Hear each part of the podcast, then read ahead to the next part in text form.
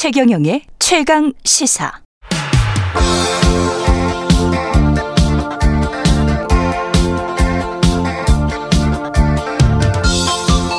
네, 젊, 젊은 정치인들과 함께하는 기운찬 코너 젊은 토론 시간입니다. 김용태 전 국민의힘 최고위원 그리고 장경태 민주당 최고위원 자리했습니다. 안녕하십니까? 네, 안녕하세요. 예. 국민의힘 김용태입니다. 예. 네, 안녕하세요. 장영태입니다. 예. 김용태 전 최고위원은 이제 최고위원이 되기 위해서 후보. 예, 이번에 예. 출마했습니다. 예.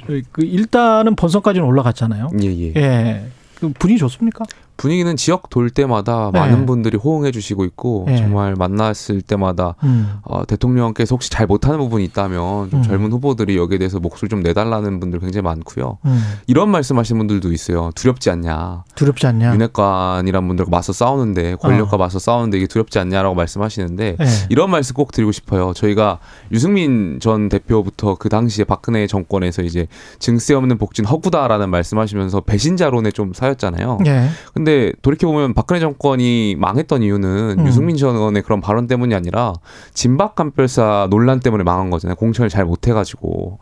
그러니까 그때 유승민 전 대표 더 싸웠어야 되는데 사실 그때와 지금 환경이 달랐고 음. 배신자가 아니다라는 것을 좀 해명하다가 이렇게 돼 왔는데 음. 이제는 그 이후로 뭐 이준석 전 대표라든지 이게 많은 젊은 사람 후보들이 많아지면서 음. 이제는 저희한테 똑같은 논리로 이제 반윤이다 비윤이다 이제 윤핵관들이 씌우고 있는데 여기에 대해서는 더 매설차게 가열차게 저희가 이제 공격하고 윤핵관들이 결국에 대통령실이나 대통령을 위험에 빠뜨리고 있다라는 것을 국민께 당원들께 더 많이 알릴 겁니다. 근데 이 전당대회를 보면 지난번에 민주 당 전당대회에 비해서 제가 좀 비교를 해서 죄송합니다만은 장경태 의원한테 젊어요 훨씬 더 예, 예. 천하람 뭐 김용태 뭐 이렇게 해서 민주당이 봤을 때는 속으로 양날의 어떤 감정이 들 것 같습니다. 좀 부럽기도 하지 않습니까? 왜냐하면 젊은 분들이 토론회나 이런 데서 치고 나가는 게 훨씬 더 좀 신선해 보이기는 하거든요, 사실은. 뭐 일단 부러울 네. 건 없고요. 왜냐하면 음, 부러울 막- 거는 없다. 예, 국민의힘은 막 최고위원들이 나서서 당 대표를 막 탄핵시키고 이런 네. 이런 과정을 보면서 네. 야저 당은 참 뿌리와 지조가 없는 당인가라는 생각이 많이 들었고요. 네. 그리고 민주적이라고 해주십시오. 뭐 지금 당 대표 후보들이 막 네. 대통령에 대한 구애를 하고 또 대통령 실제 사실상 당무 개입을 하고 이런 모습을 보면서 음. 결국 정당은 이 대통령이 가지지 못한 외연을 확장하는 역할 또 그 속에서의 어떤 다양한 목소리들과 자정작용들이 일어나는 곳인데 네. 지금 보면은 천하용인 네 분이 뛰는 거 보면 음. 어, 네 분은 압수수색 대상이겠구나. 전당대 끝나고 이런 생각이 들 정도로. 네. 왜냐면 이준석 네. 대표는 예를 들면 뭐이 사상 초유의 당대표 탄핵 절차죠. 사실상 징- 윤리위 징계를 받더니 또 공소시효 끝난 사건을 가지고 경찰을 들락날락 해야 되는 수모를 다 겪었잖아요. 네. 그러면서 아, 저 당은 여당의 대표도 물론 성역 없는 수사 여사 빼고는 다 하겠지만 네. 어, 이제 네 분도 참 이 전당대 끝난 이후에 음. 소기의 성과를 얻지 못하면 네. 좀 걱정이 됩니다.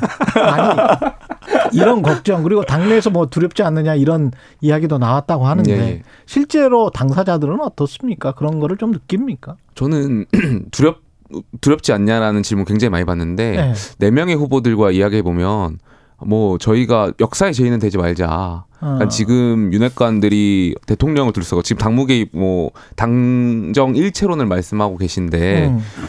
결과론적으로 당정일체라는 것이 애매모호한데 당무 개입에 있어서 대통령께서 공천 개입 말고는 당무 개입할 게 없거든요, 사실상. 그러니까 당정일체 당무 개입을 말씀하는 것은 결과적으로 공천권을 개입하겠다는 얘기인데 음. 윤핵관들이 경선이나 국민하고 당원들이 뽑는 이런 경선 제도로 가게 되면은 본인들이 다음번에 공천받기 어려울 거라고 생각되니까 권력의 호가호위에서 지금 공천 받으려고 당정일체로는 지금 꺼내오고 있는 것 같은데 여기에 대해서 저는 맞서 싸워야 된다고 생각하고요. 그리고 김기현 후보께서 탄핵 발언 하셨잖아요. 음. 여기에 대해서 사과하고 넘어가면 되는 건데 음. 그 탄핵 발언 두둔하려고 지금 당정 일체니 이런 말씀하시면서 윤핵관들이 두둔하고 있는 행태가 글쎄 저는 뭐랄까 참 부끄럽고 안타깝습니다. 근데 장경태 위원은 누가 될 것 같습니까? 이런 상황인데 그리고 방금 전에 사실은 이철규 의원이랑 어, 통화를 했었는데 이철규 의원은 또 전혀 다른 말씀을 하시니까 이거는 이따가 좀 네, 예, 예. 예, 여쭤볼게요. 예.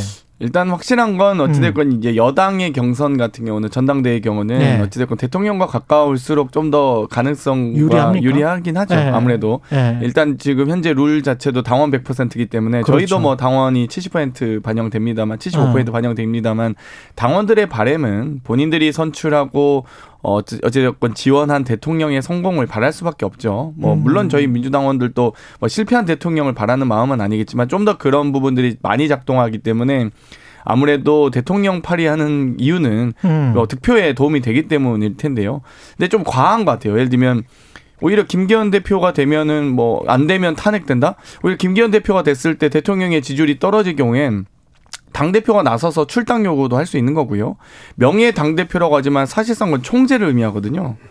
이 여러 가지 어. 공천기뿐만이 아닐 겁니다. 뭐 사무총장, 뭐, 뭐 여러 당직 인사에 관여하지 않다는 어, 근거가 없기 때문에 공천뿐만 아니라 인사권까지 전 개입할 가능성이 매우 높다고 보기 때문에 명예당 대표란 말로 음. 이 총재 사실상 총재의 귀환인데 어, 총재 제도에 그런 그런 부분들을 좀 이 국민들을 눈 가리는 식의 발언들은 없었으면 좋겠고요. 이게 다 이- 민주당 때문이에요. 예. 민주당이 과거에 그 문재인 예. 대통령 경선 과정에서 당정의체론 얘기하고 노무현 대통령 당정 예. 그 관련해서 발언한 거 지금 저 윤핵관들 다 그거 차용해가지고 지금 말하는 거 보면 아. 정말 기가 찹니다. 근데 저희는 그- 이 당정 일체론 예전에 아주 정말 예전에 나왔던 그 집권 여당과 당의 관계가 너무 멀어서였지 음. 지금 국민의힘은 가깝다 못해 거의 하, 이 산하기관 아니에요 지금 아니 저희 그 윤핵관 분들이 그 민주당 사례를 들고 와서 얘기하는 것도 옹호하는 것도 좀 어이가 없고요. 그렇습니다. 음.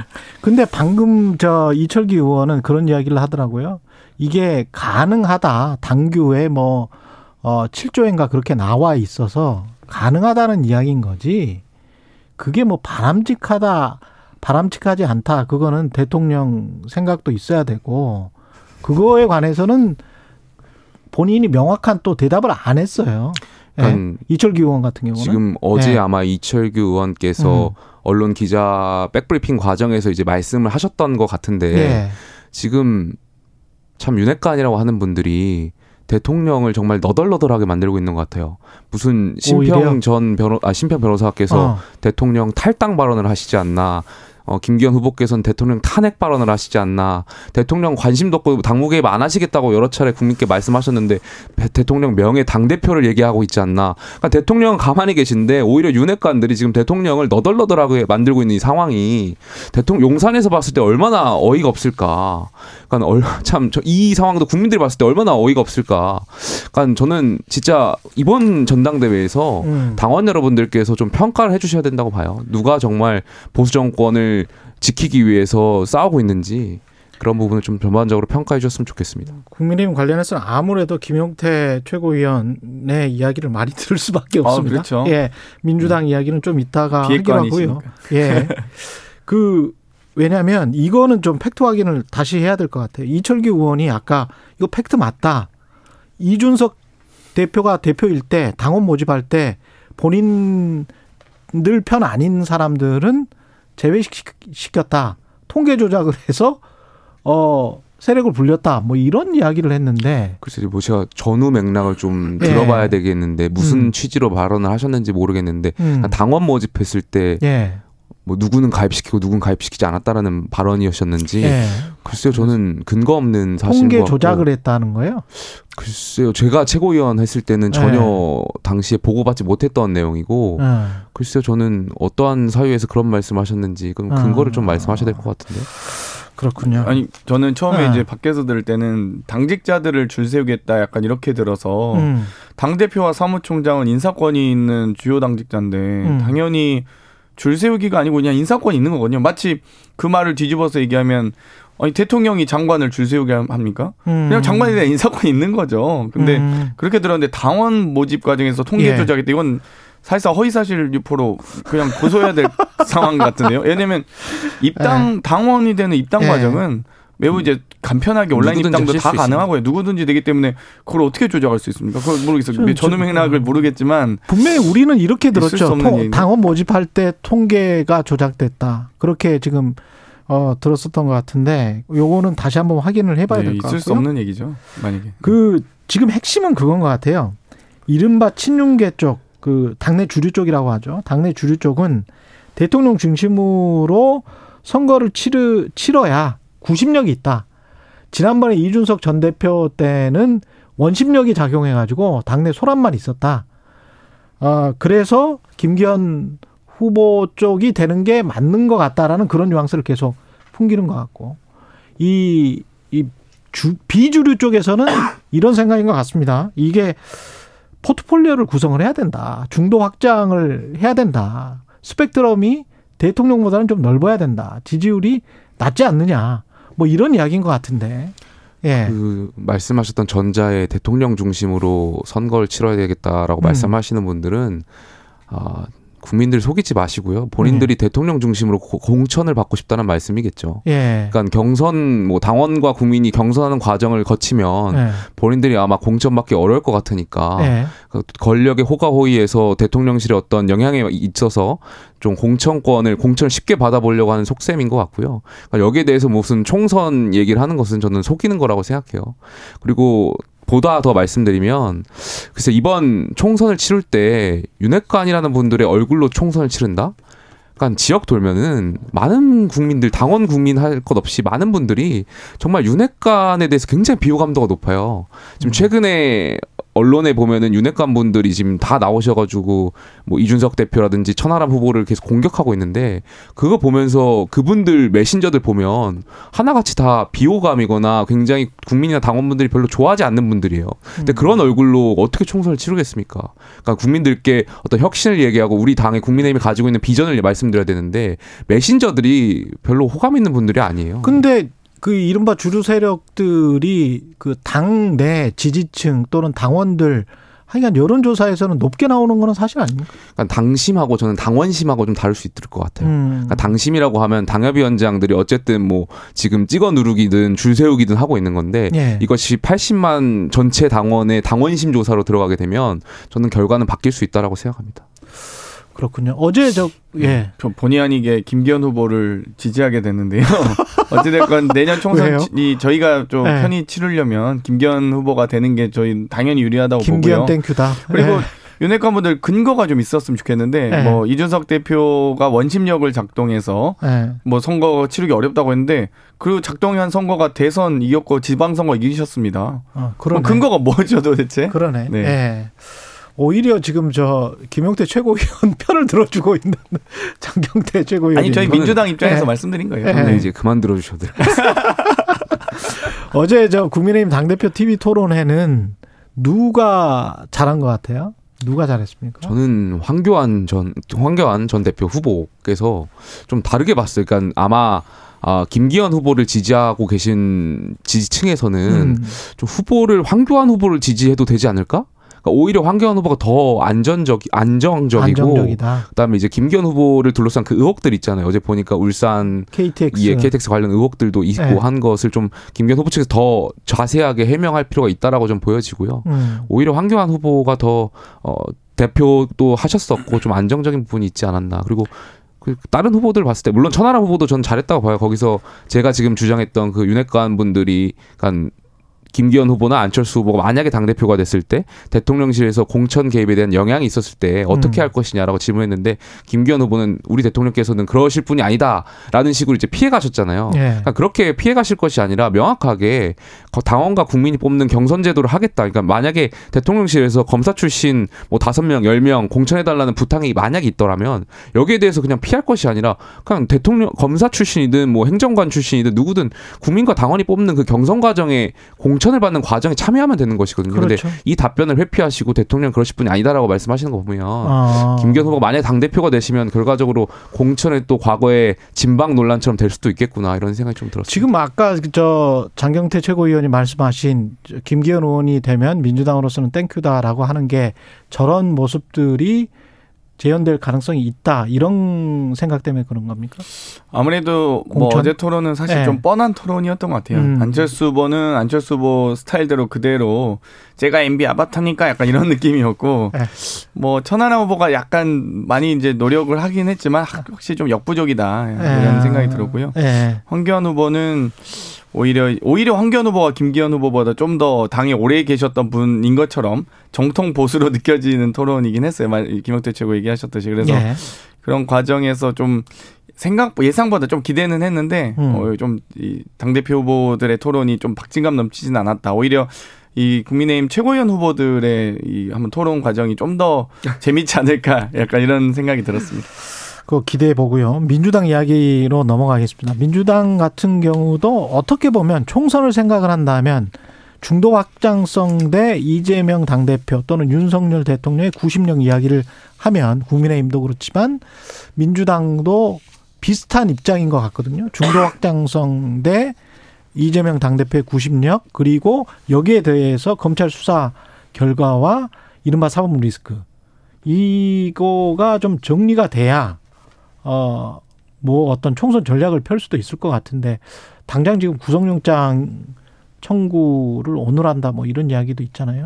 어떻게 음. 보세요? 어떻게 대응해야 됩니까 민주당은? 일단 저희는 검찰 수사에 적극적으로 협조하고 있고요. 음. 여러 가지 지금 뭐 사실 헌정사상 초유의 중앙 당사도 압수수색 당했고 국회 본청도 압수수색 당했고요.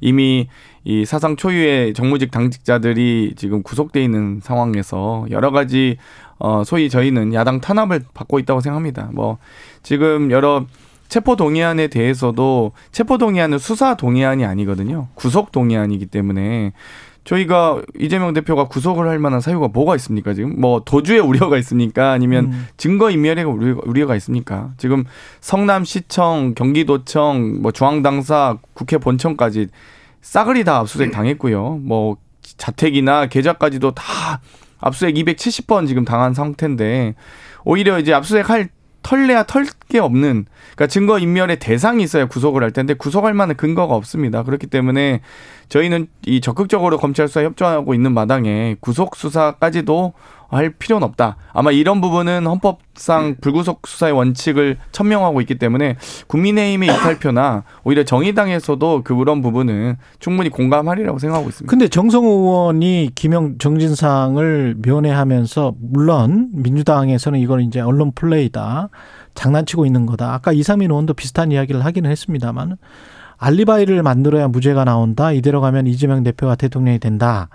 이거를 어떤 증거 인멸의 우려로 해서 어 구속영장 청구할 때 청구서에 그렇게 검찰이 넣을 가능성 언론도 지금 언급을 하고 있는데 저는 예. 접견 대화까지 이렇게 공개시키는 걸 보면서 음. 아 검찰이 확실히 이제는 이 한계 이게 그러니까 심리적으로 이 압박이 크구나. 심리적 압박이. 심리적 그좀 쫓기고 있구나라는 생각이 들었습니다. 예를 네. 들면 이뭐 대장동이든 뭐 백현동이든 네. 성남 FC든 뭐든 뭐든 좋습니다. 뭐든 이 어떤 수사 근거를 가지고 혐의 근거를 가지고 어, 최소한 그래도 언론 플레이 할 때 피사지 공표는 물론 불법이긴 합니다만 어. 약간 여러 가지 이제 언론의 이런 이 범죄 혐의들이 소명되지 않은 혐의들이 막 무분별하게 의혹 제기가 되면서 수, 이 지금 현재 소위 리스크를 강조해 왔는데 음.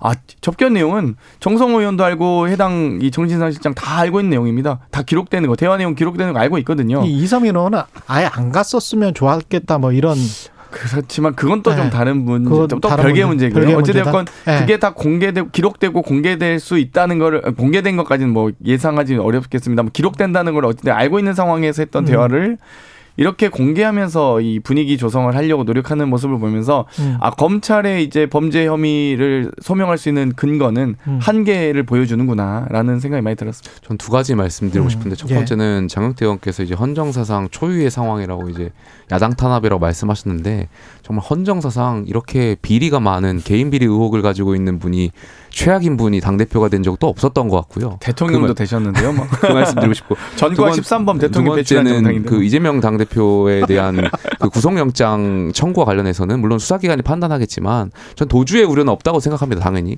그렇지만 말씀하신 대로 증거인멸에 대한 우려는 있다고 생각해요. 지금 정성호 의원께서 글쎄요 뭐 회유를 하려고 한 것 같지는 않은데 음. 어쨌든 이상하잖아요. 그 영화에서 보는 장면이잖아요, 보통. 아, 악덕한 정치인들 그 측근들이 보통 이 의혹이 있는 당사자들 찾아가가지고 음. 뭐 이렇게 하지 말라 저렇게 하지 말라 이렇게 회유하는 장면은 영화에서도 많이 봤던 장면들인데 굳이 그 정치인이 오해받을 행동들을 하지면 안 되는데 굳이 찾아가가지고 말했다는 것 자체가 그래도 오히려 그 찾아간 것 자체가 의심스러운데 이것을 왜 흘렸냐 이걸 비판하는 것도 좀 말도 안 되는 것 같고요. 글쎄요 저는 국민들이 보셨을 때 아, 정성호 의원의 행동은 아마 어떤 회, 이- 그 말씀 이렇게 하셨잖아요. 이대로 가면 이재명 대표가 대통령이 된다. 그러니까 이 말이 무슨 뜻이겠습니까? 정진상 씨나 김용 씨한테 너네 어 말 흘리지 말아라. 음. 그러니까 압박의 수단으로 전 작용할 수 있었던 있었을 거라고 생각해요. 음. 영화에서는 공사장 뒷골목으로 갔겠죠. 아니 그러니까 최소한 아니 지금 구속되어 있는 분들 면회실 구치- 사실 면회를 다 가서 갔다는 합니다. 건 예, 영화에서 보통 보면 멜로 순정 영화에 나온 얘기죠. 정말 네. 힘내라 위로하고 정말 억울하 억울해도 꼭 누명은 벗겨줄게 이런 위로 아니겠습니까? 또 다른 영화 드라마 같은 이야기가 이제 김건희 여사 주가 조작 의혹과 관련된 의혹인데 그 어떻게 보세요? 이거는 특검을 갈까요? 정의당이 약간 여기에 관해서는 이제 미온적이지 않습니까? 50억 클럽은 네, 하자고 확실한 것은 네. 윤석열 대통령께서 후보 당시에 음. 2010년 1월부터 5월까지 4개월 동안만 뭐 일정하게 연류가 되었고 그러면서 손해 봤다 이렇게 하셨던 거는 제가 보기에는 명백히 허위 사실인 것 같아요. 이 재판부도 저는 까치밥 판결을 했다고 보는데 음. 주가 조작이 이루어졌던 다섯 번 중에서 첫 번째를 제외한 2010년 10월 이후는 대부분 다 이 공소시효가 남아있다. 소위 포괄 일제를 적용하는 판결을 내렸고요. 그 중에 앞에 다섯 번 중에 앞에 세 번이 김건희 여사와 관련된 의혹들이 있는데 첫 번째를 제외하고 두 번째는 모두 다 범죄가 성립하는 것으로 판결을 했거든요. 그런데 그 이두 바지가 뭐 7초 만에 8만 주가 막 통정 거래했다든지 실제 왜 안 구매 안 하냐 빨리 사라 이런 대화 녹취라든지 김건희 엑셀 파일이라든지 모든 검찰이 주장 심지어 검찰도 이 도이치모터스 주가 조작이 이루어졌다고 주장하고 또 그 범죄 수익을 어 김건희 여사 측이 얻은 것으로 간주된다는 것까지도 다 이미 검찰이 인정하고 있고 법원도 인정한 거거든요. 그렇기 때문에 하지만 아직 한 번도 김건희 여사에 대한 소환 조사라든지 압수수색은 없었습니다. 그렇기 음. 때문에 단 한 번만 저한테 수사권 주시면 제가 진짜 열심히 잘할 자신 있는데 저한테 수사권을 주시면 네, 제가 그래서 이제 저한테 주기는 어려우실 테니까 김건희 여사 특검도 저는 김, 꼭 명칭이 중요하다 생각하지 않아요. 그러면 네. 도이치모터스 특검 정도는 받을 수 있지 않나 이 정도 생각을 하거든요. 그러니까 저는 특검 추진 여부에 대해서는 한번 다시 고민해 볼 그러니까 뭐 기다 아니다가 아니라 음. 고민해 볼 필요가 있 는 것 같은데 다신 지금 이것과 관련해서 새로운 사실들이 나왔잖아요. 그러면 네.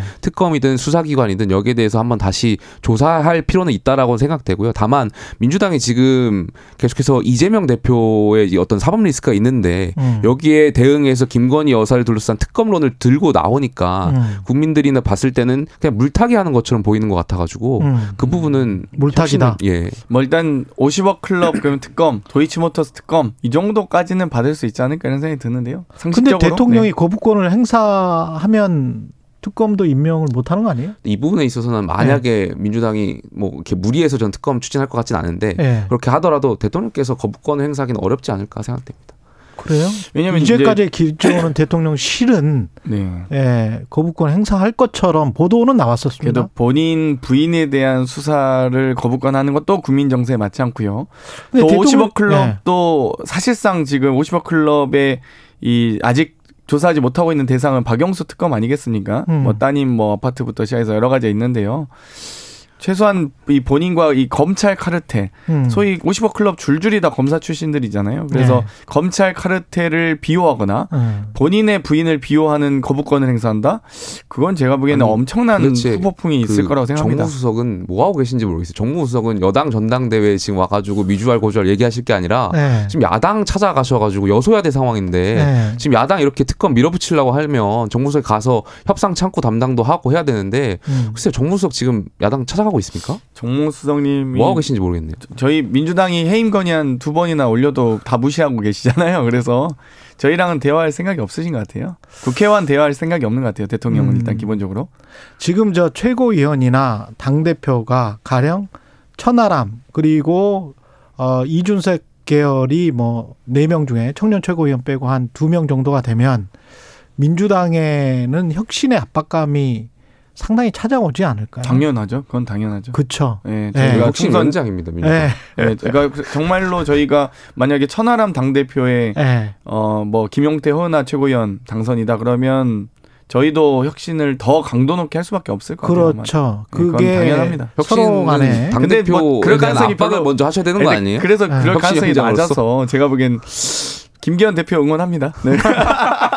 그러니까 이제 종합적으로 보면 김기현 thank you, 천하람 no thank you. 네, 그렇죠. 그러나 김용태는 친구니까 최고위원 한번 했으면 좋겠다. 뭐 마치 이런 거예요. 저희가 이재명 대표 출마하셨을 때 이재명 thank you 했던 거랑 비슷한 논리인가요? 그런 건 있어요. 이제 네. 이왕이면 국민의힘 지도부가 물론 이제 저희가 이제 대- 경쟁 관계이기 때문에 김기현 대표를 응원할 수 있지만 그래도 음. 최소한 최고위원회 구성 정도는 네. 국민의힘이 합리적 정당이 됐으면 좋겠다는 바람은 있습니다. 네. 결국 우리가 이 대통령이 조금 이, 이 협치나 이런 대화를 안 되니까. 하는 이 소위 정치 보단 지배를 원하시는 분이기 때문에 음. 아, 최소한 이제 집권 여당은 여러 가지 민생 현안들도 많거든요. 예를 들면 양곡관리법 관련돼서 저희가 충분히 대화를 할 수 있다고 보고요. 지금 뭐 난방지원비, 에너지 바우처 이런 것 지금 난방비 너- 너무 노- 높기 때문에 여당이 조금만 협상력 있으면 작년에 저희가 이 예산안 협상 과정에서 주호영 원내대표께서 노력하는 모습을 저희도 봤거든요. 지도 네. 저도 지도부 회의 때 항상 그 모습을 봤는데 청와대만 대통령실만 갔다 오시면 그 예산안이 다 건건이 부결되는 거예요. 그러면서 합리적 지도부가 탄생하는 것은 응원합니다. 저희도. 말씀을 잘해 주시니까 제가 나가서 선배 커피 한 잔 사겠습니다. 당원이 네. 아니니까 상관없으니까. 여기까지 듣겠습니다. 오사사님 젊은 토론 정치 코너 맞나요? 예능 아닌가요? 뭐 듣다가 너무 많이 웃었습니다. 예능 같은 정치 토론 태태 커플 많이 사랑해 주시고요. 예 여기까지 듣겠습니다. 김용태 전 국민의힘 최고위원, 장경태 민주당 최고위원이었습니다. 고맙습니다. 네, 감사합니다. 감사합니다. 예. 2월 16일 목요일 오늘은 여기까지 마치고요. 잠시 후에 최경련의 이슈 오도독 있습니다.